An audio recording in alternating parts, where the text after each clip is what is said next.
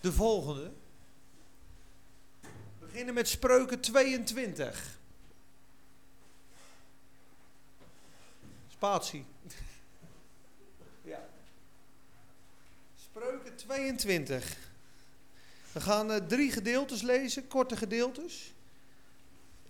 Eén iets langer uit Job 28. En dan uh,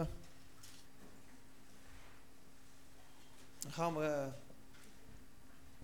kijken waar het om gaat. Voor de mensen die mij niet kennen trouwens, ik ben Peter Duist, 37, vader van twee kinderen. Mijn vrouw zit daar, mijn moeder zit ernaast. Daar zit een hele lieve schat van onze familie, die zit daarnaast. Dat is mijn nicht, als het goed zeg. Nicht? Ja. Tante, ja. Ja, joh. Zijn de zenuwen, sorry. Ik ben hier geboren. 25 meter verder in het tweede huis op dat blokje. En ik speelde vroeger hier altijd. Dit was altijd een, een, een tafelzaal waar oudere mensen zaten. Zo zaten ze te kaart en te biljarten. Dan kwam ik vroeger al biljarten hier. En nu uh, prijzen ze God hier. Dus dat is heel mooi. Ik ben uh, uh, in 2002 volwassen gedoopt. Nadat ik een omwenteling, een omzwenteling gemaakt heb van ik denk 97, 96, 96 jaar, van zes jaar wel. Ja, ik ben weggelopen van huis op een gegeven moment. Ik ben uh, aan de drugs uh, geraakt. Ik ben in een afkikcentrum gekomen. Ik ben tot bekering gekomen. Ik ben heel veel teruggevallen. Ik ben uh, naar bijbelschool geweest. Ik heb heel veel pieken, bergen en dalen meegemaakt. Maar ik ben door de genade gods nu op vaste grond, vaste voeten gekomen tot bevrijding gekomen, tot genezing gekomen. En uh, ik mag nu uh, af en toe uitdelen. En uh, ik, we doen zondagochtend bidden voor het dorp, voor de gemeente. En op woensdags in de K van Amerongen doe ik samen door de Bijbel. Dan gaan we vers voor vers door de Bijbel of we doen een onderwerp. Dus het begint allemaal pril te worden. Maar ik ben God heel dankbaar. En dan weet je in ieder geval een beetje wie ik ben, waar ik vandaan kom de verloren zoon die thuis kwam. Maar als een verloren zoon thuis komt, eh, onderlaatst hoorde ik dat van iemand, is het gevaar wel eens dat de verloren zoon de oudste zoon wordt. Dan komt hij in de kerk en toch uh, ineens uh, gaat hij strak leven, goed zijn best doen voor God. En dan is hij niet blij. En de vader zegt natuurlijk van je bent altijd bij mij. En alle dingen die van mij zijn, zijn voor jou. Maar heb er nooit van genoten. Heb nooit een bokje laten slachten. En hij heeft nooit genoten van wie zijn vader was. En uh, ik hoorde onlangs een heel mooi verhaal daarover. En daar heb ik zelf uh, lang mee gekant en nog wel eens vaak. Vaak zijn we nog de oudste zoon.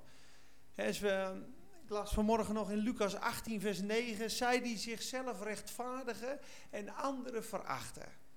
En dat doen we heel vaak. Ik weet het wel, oh ja, die staat nog, die zo. En ik vast twee keer per week, ik geef tiende. Dank u dat ik niet zo ben als hij en hij. Dat is vaak de stem van ons hart. Dat is de oudste zoon. En de oudste zoon moet verslagen worden. En daar bid ik ook voor vandaag. En dat moet bij ons allemaal gebeuren. Dat we gaan zien op de zoon. Dat we niet de losbandige zoon zijn, niet de religieuze zoon, maar komen tot de zoon. En dat hij het gaat doen. En dan zullen we zien dat God daarbij uh, te vinden is. En het loon daarvan die zich nederig opstelt, die komt tot nederigheid. Het is de vrezen des Heren, zullen we straks zien. Die komt tot rijkdom, eer en leven. Het loon van nederigheid, de vrezen des Heren, is rijkdom, eer en leven. Dan ga ik naar Job 28. Een heel mooi hoofdstuk. Over de geheime schuilplaats van God waar de boze niet kan komen? En hoe is de wijsheid te vinden? Ik begin in vers 12. Job 28, vers 12 tot 28. De vrezen des Heer. Ik zal straks uitleggen wat de vrezen des Heer is, want iedereen weet wel, hè, dat is niet de angst voor God. Het is het diepe ontzag voor God. Maar de Bijbel zelf geeft er heel mooi antwoord op. Ik begin in vers 12. Waar, maar de wijsheid, waar wordt die gevonden? En waar is de plaats van het inzicht? De sterveling kent haar waarde niet. Zij wordt niet gevonden in het land van de levenden. De watervloed zegt, in mij is zij niet. En de zee zegt, bij mij is zij niet. Fijn goud kan niet in ruil voor haar gegeven worden. En haar prijs kan niet met zilver worden afgewogen. Ze kan met het fijne goud van Ophir niet betaald worden. En evenmin met de kostbare onyx en saffier. Haar waarde kan niet met goud of kristal gemeten worden. En zij is niet in te ruilen voor een kleinoot van zuiver goud. Aan koraal in kristal wordt niet meer gedacht, want de prijs van de wijsheid is hoger dan die van de robijnen. Haar waarde kan niet met die van een topaas uit Kush gemeten worden. En met het fijne, zuivere goud kan zij niet betaald worden. De wijsheid dus, waar komt zij vandaan? En waar is de plaats van het inzicht? Zij is bedekt voor de ogen van alle levenden. En voor de vogels in de lucht is zij verborgen. Het verderf en de dood zeggen: Met onze oren hebben wij slechts een gerucht over haar gehoord. God begrijpt haar weg en hij kent haar plaats. Want ziet tot aan de einde der aarde. Want hij ziet tot aan de einde der aarde. Hij ziet onder heel de hemel. Terwijl hij de kracht van de wind bepaalt en de wateren meet met een maat.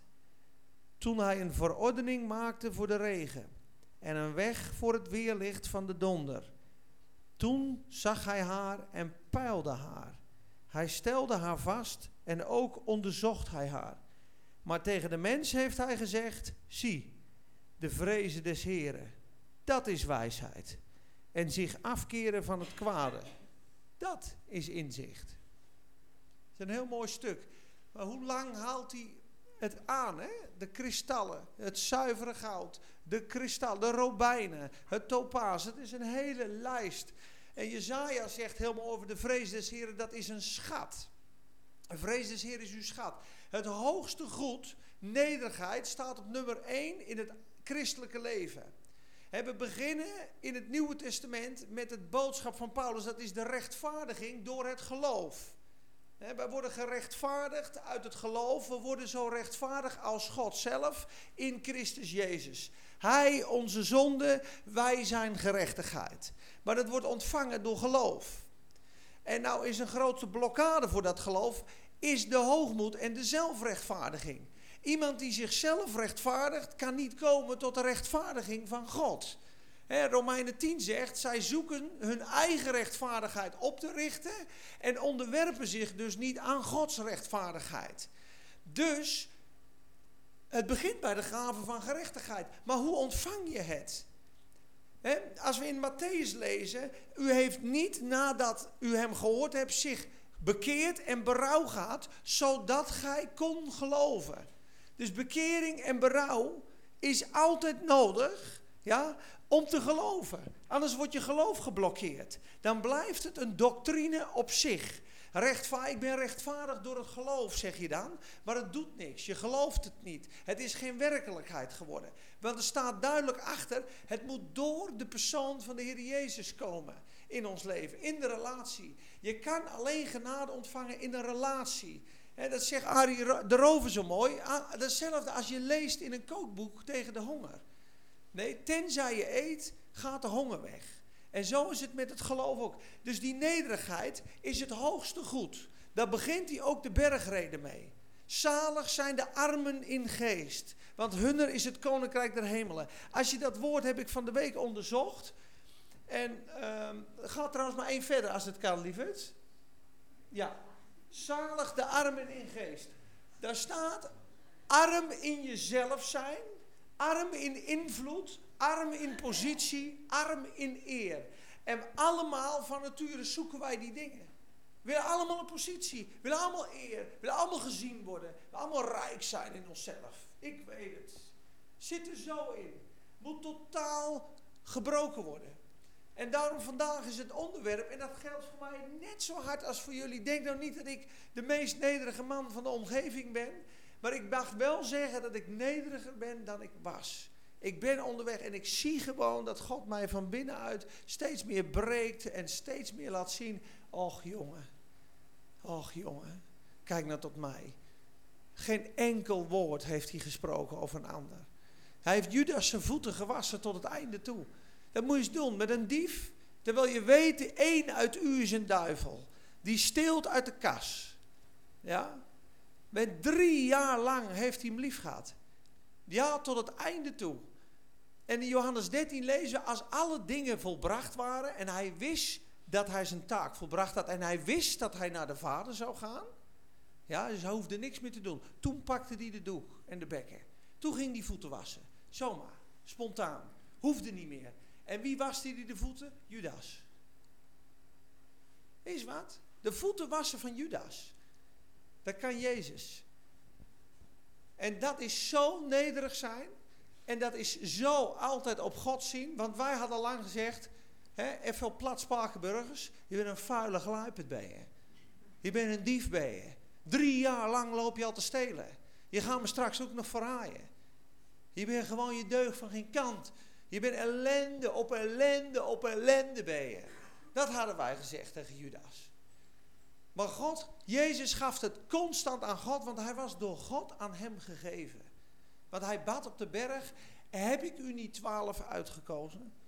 Eén van u is een duivel. Was de wil van God. Judas moest erbij zijn.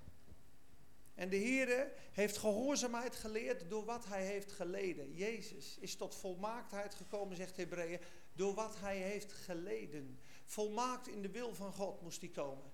En voor ons is het zo, tenzij we tot de hulpeloosheid en de afhankelijkheid komen, kom je niet tot het volle geloof en het volle genieten van de zegen van het nieuwe verbond. Daarom is nederigheid de sleutel voor alle zegeningen. Nederigheid van hart zet alles vrij. Ik ben wel eens zo hoogmoedig in mezelf dat ik naar een andere bediening kijk en dan denk ik, hmm, is dat nou uh, een wereldwijde bediening? Dan denk bij mijn eigen van de week, dan denk ik, jongen, jongen, jongen. Moest kijken, je bent nog nergens, hij is honderd keer verder dan jij en je vindt helemaal niks. Moest kijken hoe je dan naar jezelf moet kijken. Moest kijken hoe een zegen dat rooft. Er kan geen blijdschap meer zijn. Terwijl als je klein wordt en je kijkt naar de kleinste en je zegt, oh wat prachtig dat ik die vrucht al in die persoon zie, die minder ver is dan jou, dan geniet je ten volle van wat God je al gegeven heeft. Is zo'n list van de Satan. Iemand zei om de laatste boze wil altijd de kroon van een ander zijn hoofd halen. En het zit er allemaal in bij ons. En we willen allemaal de zegeningen van God. We willen allemaal de zegening van Jezaja 58. Zal ik daar eens heen gaan? Dan gaan we geestgeleid naartoe, naar de Jezaja 58. En vroeger dan koppelde ik dat hoofdstuk, dan zei ja, maar zie, dat is aan de Joden geschreven, hè, vers 1. Dat telt niet voor mij. Dat is aan de Joden, dat soort waarschuwingen. Ik heb volgens mij vorige keer een bazuin nagedaan. Die zou ik nu niet doen, maar dat staat er wel roep luidkeels. Houd niet in.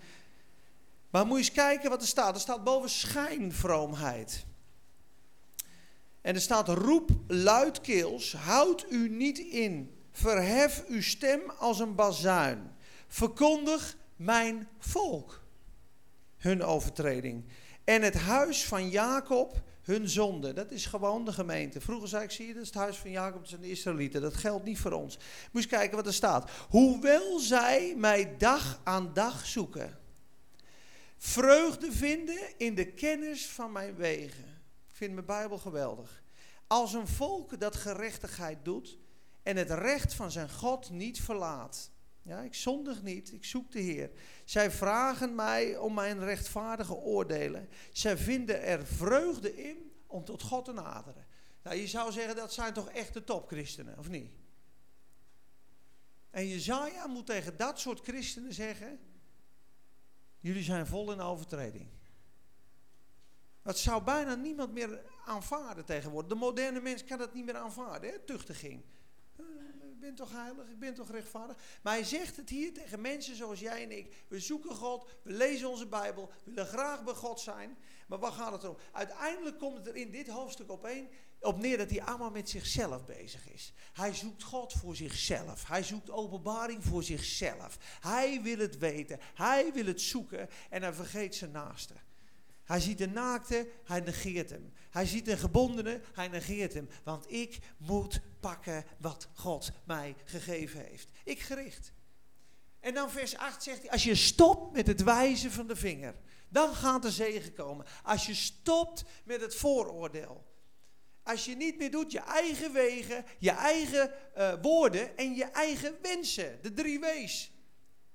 Dan zult gij zijn als een gewaterde hof. Dan zult gij rijden op de hoogte van de aarde. Zal ik u spijzen met de erfenis van uw vader Jacob. Dan zal de Heer u gedurig leiden. Dan zal uw wond spoedig sluiten. Dan zal de heerlijkheid van de Heer je achtertocht wezen. Dan zal je zeggen, Heer, hier ben ik. En hij zal antwoorden. Gebedsverhoring, vruchtbaarheid, alles wat we willen.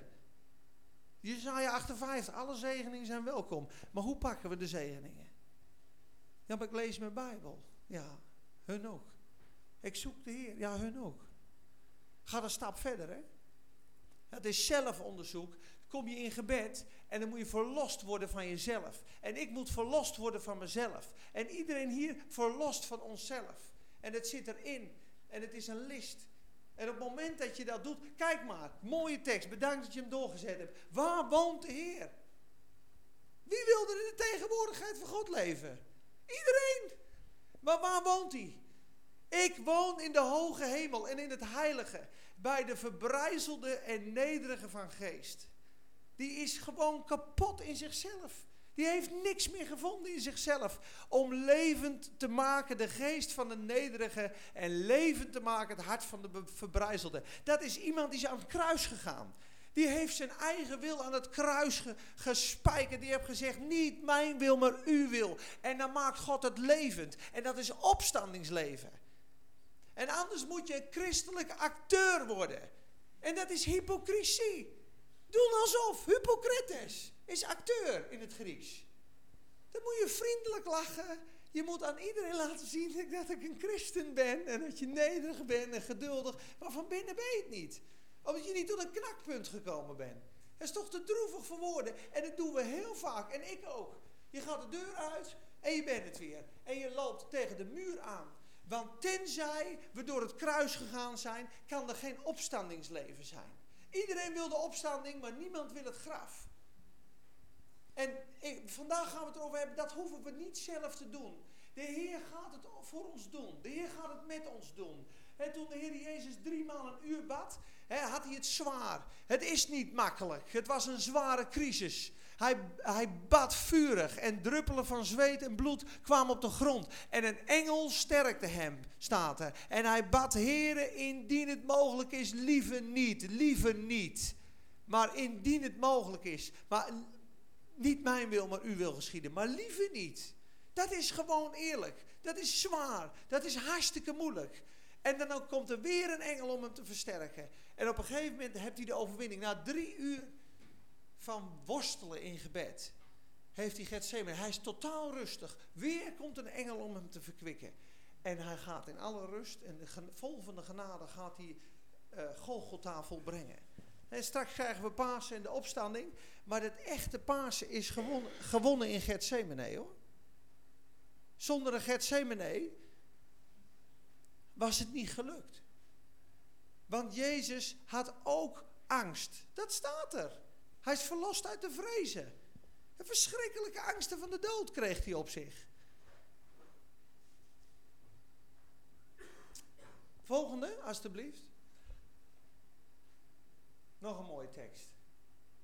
Ik zal zien op deze, de ellendige en verslagene van geest, en wie voor mijn woord beeft. Mooi tekst, hè? Voor zijn woord beven betekent zijn woord zo serieus nemen dat je geen compromis sluit. Dus het woord staat er en je beeft voor het woord. Oh, alles, alles moet wijken voor het woord van God. En niet van ja, maar er staat ook wel dit en dit en dit. Dat is niet beven voor het woord. En daar is een genade voor. Het is een zware boodschap dit, hè? maar het brengt wel de volle zegen. Mag ik de volgende? Dus de laatste tekst die over dit onderwerp gaat, die kennen we allemaal. Ik zal je wat vertellen. Ik ben 2014 ben ik gaan vasten en bidden op Ameland met een vriend.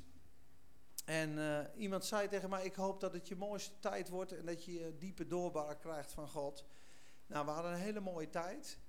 En ik kan het ook wel vertellen dat ja. Op een gegeven moment zat ik met de zonde van mijn verleden, waar ik me nog wel eens schuldig over voel. Hè. De woorden die je gezegd hebt, de dingen die je gedaan hebt. Ik denk, natuurlijk is het wel vergeet, vergeven, maar ja, je hebt toch die geschaad, je hebt die geschaad, je hebt die geschaad. Kan je dat nog wel goed maken? En dat was een soort last op mij. Ik denk, ja, ik heb vroeger op school een donker meisje heel erg uitgescholden. Die begon echt te huilen. Zag je van die grote tranen zo.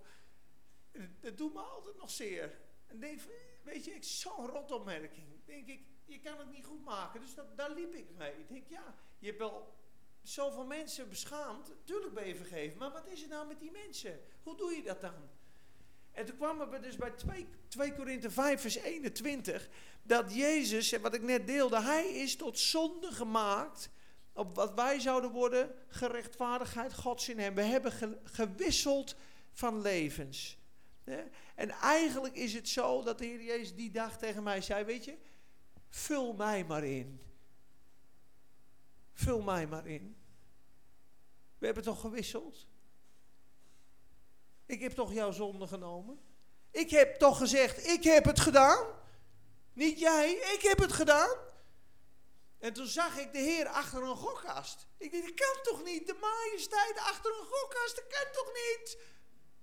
Het is toch schaamtevol, man? Dus ik doe iets en hij heeft het gedaan. En daarom moest ik aan het kruis. Snap je hem nou? Ik zei, nou snap ik het, dan zit hij aan het kruis. U wordt gestraft voor al die zonden, al die zonden. U bent de majesteit, daar kan er toch niet bij. Dat is bevrijding. En dan een week later dacht ik, ik stop met alcohol. Dat doe ik ook. Dus ik bidde daar. Ik zeg, dat draagt. Slokje water.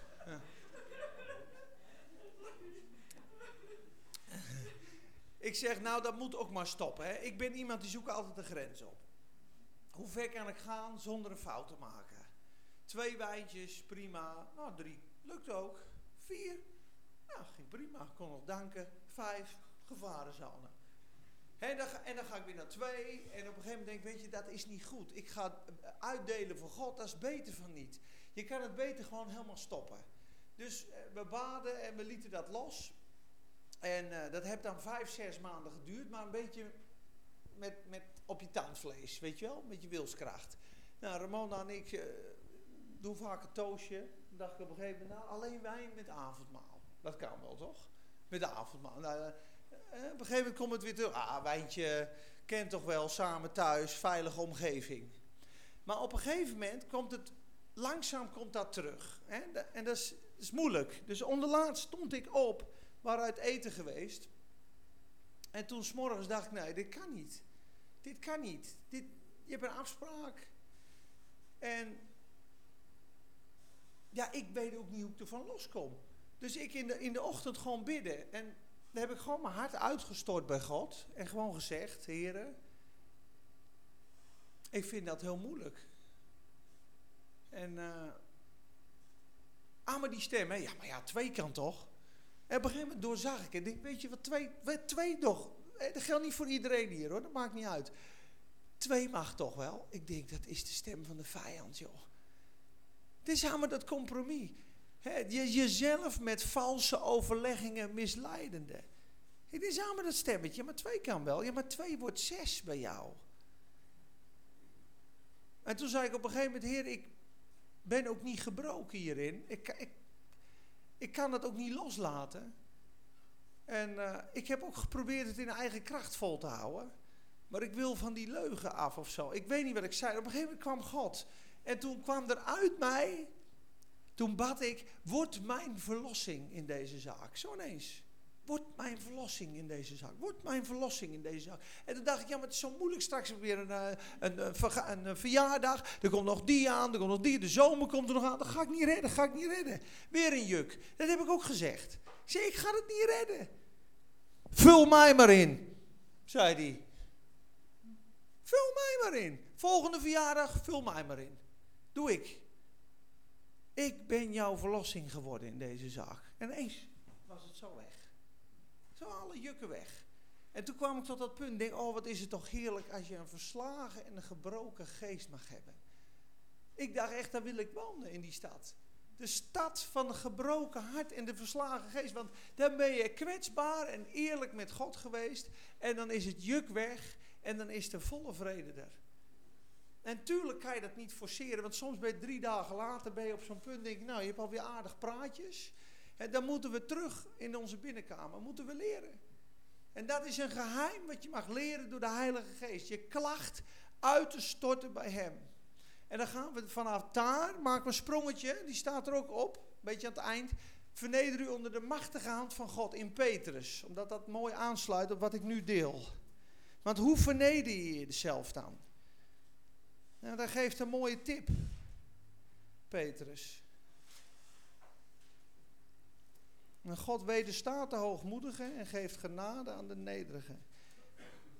Dus de genade is voor iedereen. Maar als je hoogmoedig bent, wederstaat het. Snij je jezelf af van de zegen. 1 Petrus 5. En waarom zegt hij, verneder je onder de machtige hand van God. Evenzo, jongeren, wees aan de ouderen onderdanig. En wees allen elkaar onderdanig. Wees allen elkaar onderdanig. Wees met nederigheid bekleed.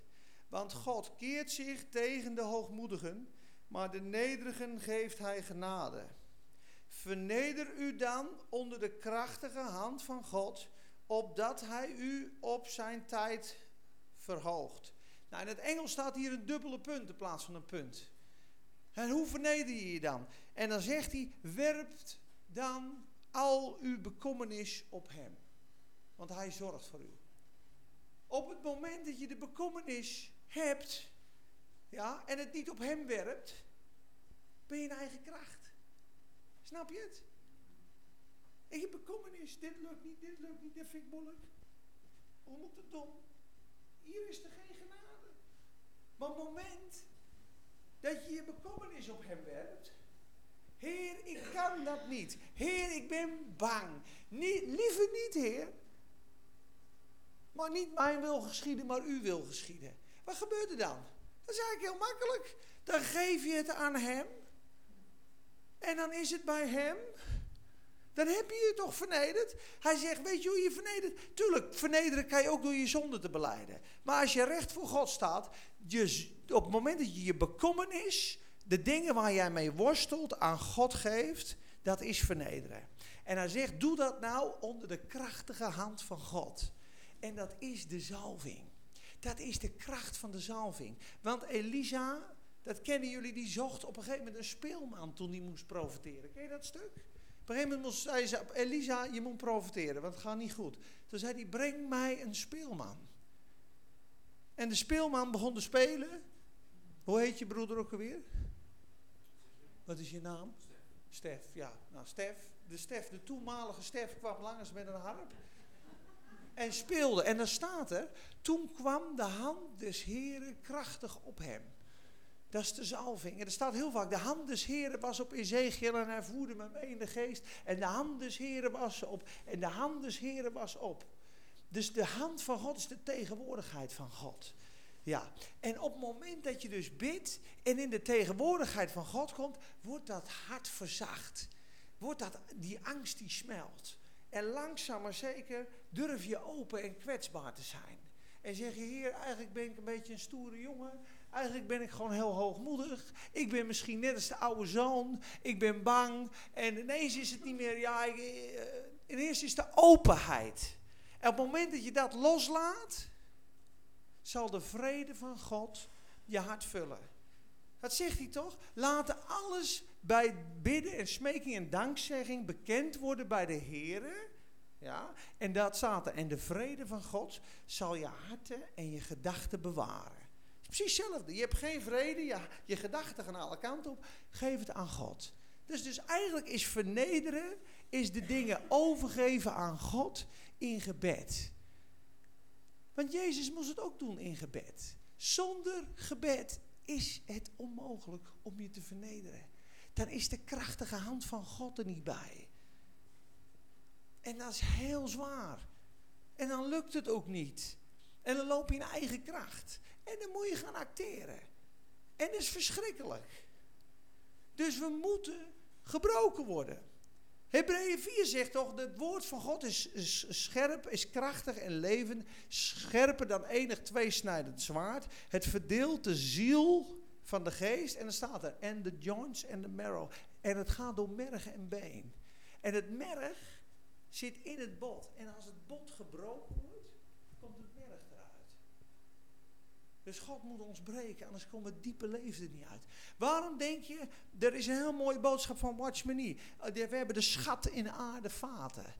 Maar als de vat niet kapot gaat, ziet niemand de schat schijnen. En dat is een heel mooi schilderij. En op een gegeven moment is er een klap op dat aardevat geweest. En dat deed pijn. Maar door dat gat schijnt die schat naar buiten. En dat noemt hij de breaking of the outer man. Het, het afbreken van de, van de buitenste huls van de natuurlijke mens. En dat is het grootste probleem van ons. De Satan is niet eens het grootste probleem. Wij zelf zijn het grootste probleem.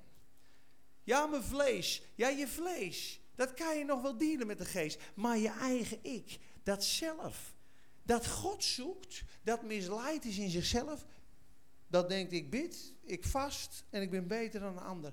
Die misleider. Dat is de grootste rover van je zegen. En zijn hele listige. Want je voelt hem niet. Totdat iemand het tegen je zegt. Kunnen we een stukje terug? Oh ja, oh nee. Ja, sorry. Christus onze nederigheid. Doe er nog eens een, wat hebben we nog meer? oh ja, ja, laten we Christus onze nederigheid doen.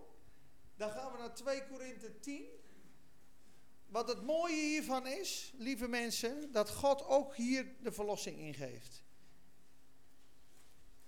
Want hij heeft ons alles gegeven wat leidt tot Gods vrucht.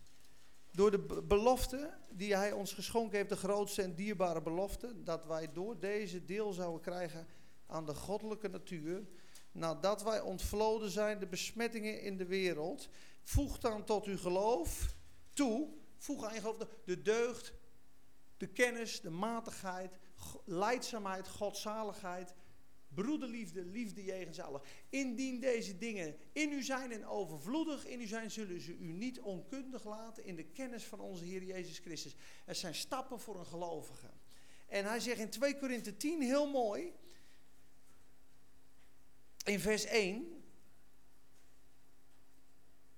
Ik nu, Paulus zelf, roep u op door de zachtmoedigheid en welwillendheid van Christus de zachtmoedigheid en welwillendheid van Christus. Hij, hij beweegt daarmee. Wat ik ben, ben ik door de genade van God.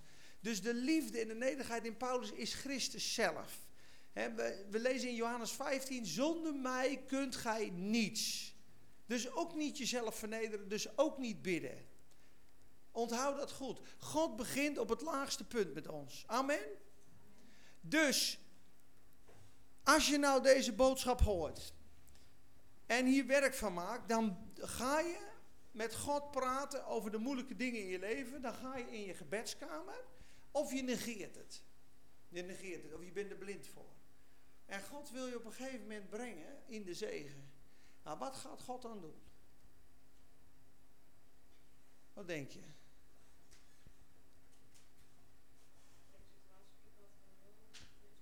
Ja, dan brengt hij in situaties dat je je moet vernederen. Wij bidden toch, leid ons niet in verzoeking, maar verlos ons wel van het kwaad. Maar liever niet in de verzoeking, want ik wil wel gehoorzaam zijn. Maar verlos me wel van het kwaad. Als je niet luistert, als je niet verder komt, krijg je Hebreeën 12, krijg je de tuchtiging. Als je Psalm 107 goed leest, gaat over vier mensen. Die allemaal hoogmoedig geworden. Eentje is, heeft gerebelleerd tegen het woord van God. En die roept op een gegeven moment in zijn benauwdheid, die is overgegeven in kettingen en banden de duisternis staat. Omdat hij rebelleren tegen de woorden van God. Die anderen zijn midden op de zee. En de stormen die vliegen tegen de boot aan en op een gegeven moment ze zien, we zijn God vergeten en ze bidden. De andere staten die laat die ronddwalen in de woestijn zonder uitgang. Helemaal in de war. Kom er niet meer uit. Kom er niet meer uit. Omdat hun hart zich verheven had in zichzelf. Dan brengt hij aan het einde van jezelf. En dan staat er, toen riepen zij uit hun benauwdheid de Heere aan. En hij verloste hen uit hun benauwdheden. O, dat mensen toch de Heere prijzen voor zijn goede werk en zijn goede tierheid. Weet je dat het laatste vers is van die psalm? Wie slim is en goed oplet, die zal zien dat al deze dingen de goede tierheid van God zijn. En we zijn er zo tegen vandaag. Je hoort heel veel boodschappen. Jezus heeft het lijden voor ons volbracht. We hoeven niet meer te lijden. Is niet waar. Is niet waar. Hij heeft het lijden op Golgotha voor ons volbracht. We hoeven niet meer te lijden voor de zonde. Hij heeft ons verlost van de hel, van de Satan en van de zonde. En hij heeft ons eeuwig leven gegeven. Maar hij moet ons nog verlossen van onszelf. En dat noemen ze de inwendige verlossing. Ze kwamen uit Egypte, maar Egypte moest uit hen. En dan beginnen ze in Deuteronomium 8, de Heer liet u in de woestijn, om ten einde te weten wat in uw hart was. En dan komen ze bij het bittere water, en wat is het? Morren. En dan komen ze bij de rots en zeuren. En dan komen ze bij de slangen en piepen. En dan gaan ze hierheen en weer niet goed. En wat wil God doen? Hij wil dat ze van binnen helemaal op God gaan leven. Dat is het, einddoel van ons. We moeten geworteld worden in God. Elke stap.